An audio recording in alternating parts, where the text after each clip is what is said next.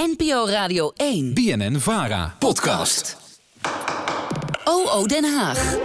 Elke dinsdag gaat onze Haagse redactie op zoek naar het antwoord op een politieke luisteraarsvraag. Vandaag komt die van Erik en voor het antwoord ook onze eigen politieke redacteur Sandrine Teloze de geschiedenis in.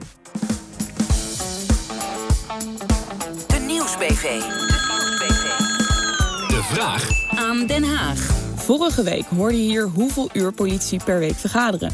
Vandaag gaat het over de vergaderdagen. Hoi, ik ben Erik. Mijn vraag voor aan Den Haag is... waarom worden nooit plenaire vergaderingen ingepland op maandag en vrijdag? Voor het antwoord gaan we wat verder terug in de tijd dan normaal. Ik vroeg het historicus Lauren Lauret. En zij nam ons mee naar de tijd dat je nog niet naar Den Haag met de trein of met de auto ging.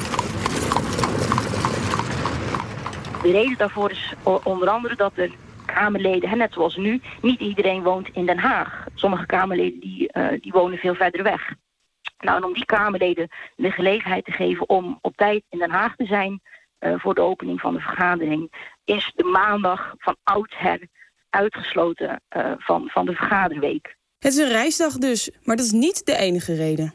De andere reden ook eh, die, die is aangevoerd is om Kamerleden de tijd te geven om nog andere zaken op zich te nemen. Het, het is nog niet zo heel lang geleden dat, dat het Kamerlidmaatschap een bijbaan was. Dat er geen volledige vergoeding tegenover stond.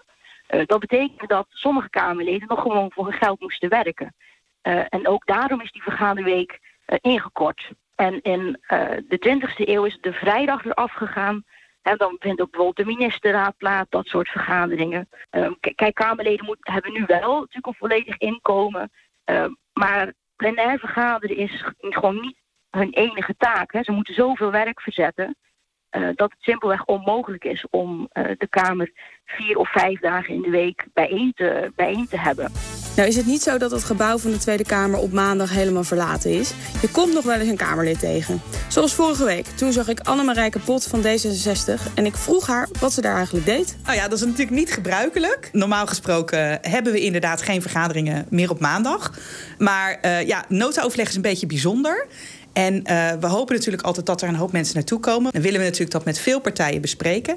En juist ook voor kleine partijen is het natuurlijk prettig als er dan geen vergaderingen naast staan. Dus eh, ja, dat is de reden dat we af en toe wel vergaderen op maandag. Ho, even terug. Een notenoverleg is dus een van die uitzonderingen die wel op maandag kunnen zijn.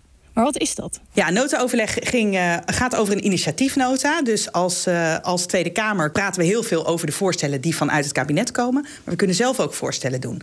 En eh, dat kan natuurlijk gelijk in een wet. En eigenlijk een initiatiefnota is eigenlijk ja, wat, wat net daarvoor komt. Daar, daar zeg je eigenlijk van nou, wij zouden heel graag willen dat de wet op deze manier veranderd zou worden. Dus ik zou heel graag willen dat asielzoekers mogen werken. Daar moeten we de wet voor veranderen. En daar hebben we het over gehad. En dat was dus gisteren, maar normaal op maandag bent u dan vrij? Eh, nee. Wat doet u dan zo op zo'n maandag? Nou, maandagen zijn echt uitstekende dagen voor werkbezoeken.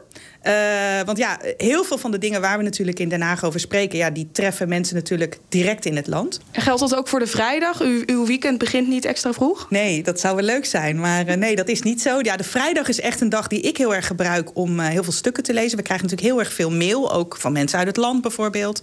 En we hebben heel erg veel ja, brieven en, en artikelen en onderzoeken en zo die we moeten lezen. En dat, ik vind het dan heel prettig om dat echt een beetje eh, om de vrijdag daarvoor te bewaren. Hoewel er geen debatten zijn, zijn die maandagen en vrijdagen dus best wel nuttig. Ziet ook Lauren Lauret. Ja, hè, dat, dat zou je bijna, tegenwoordig kun je dat bijna de dag noemen dat er, eh, dat de content voor de sociale media eh, gecreëerd wordt op vrijdag. Hè, en dat ze dan vervolgens in de Kamer op dinsdag, woensdag en, eh, en donderdag.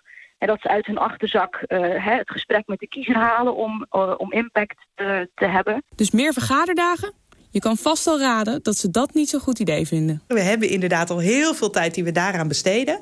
En ik denk dat het heel belangrijk is om juist die andere dagen te houden om zo goed mogelijk geïnformeerd te zijn. Ik denk dat het eerder eh, ja, belangrijk is voor de Kamerleden om te bedenken wat ze met de, de huidige vergadertijd kunnen doen. Want als je er een dag bij neemt, ja, dan kun je eigenlijk ook bijna, denk ik, eh, op een briefje meegeven dat er eh, alleen maar meer eh, verzoeken om, om spoeddebatten komen.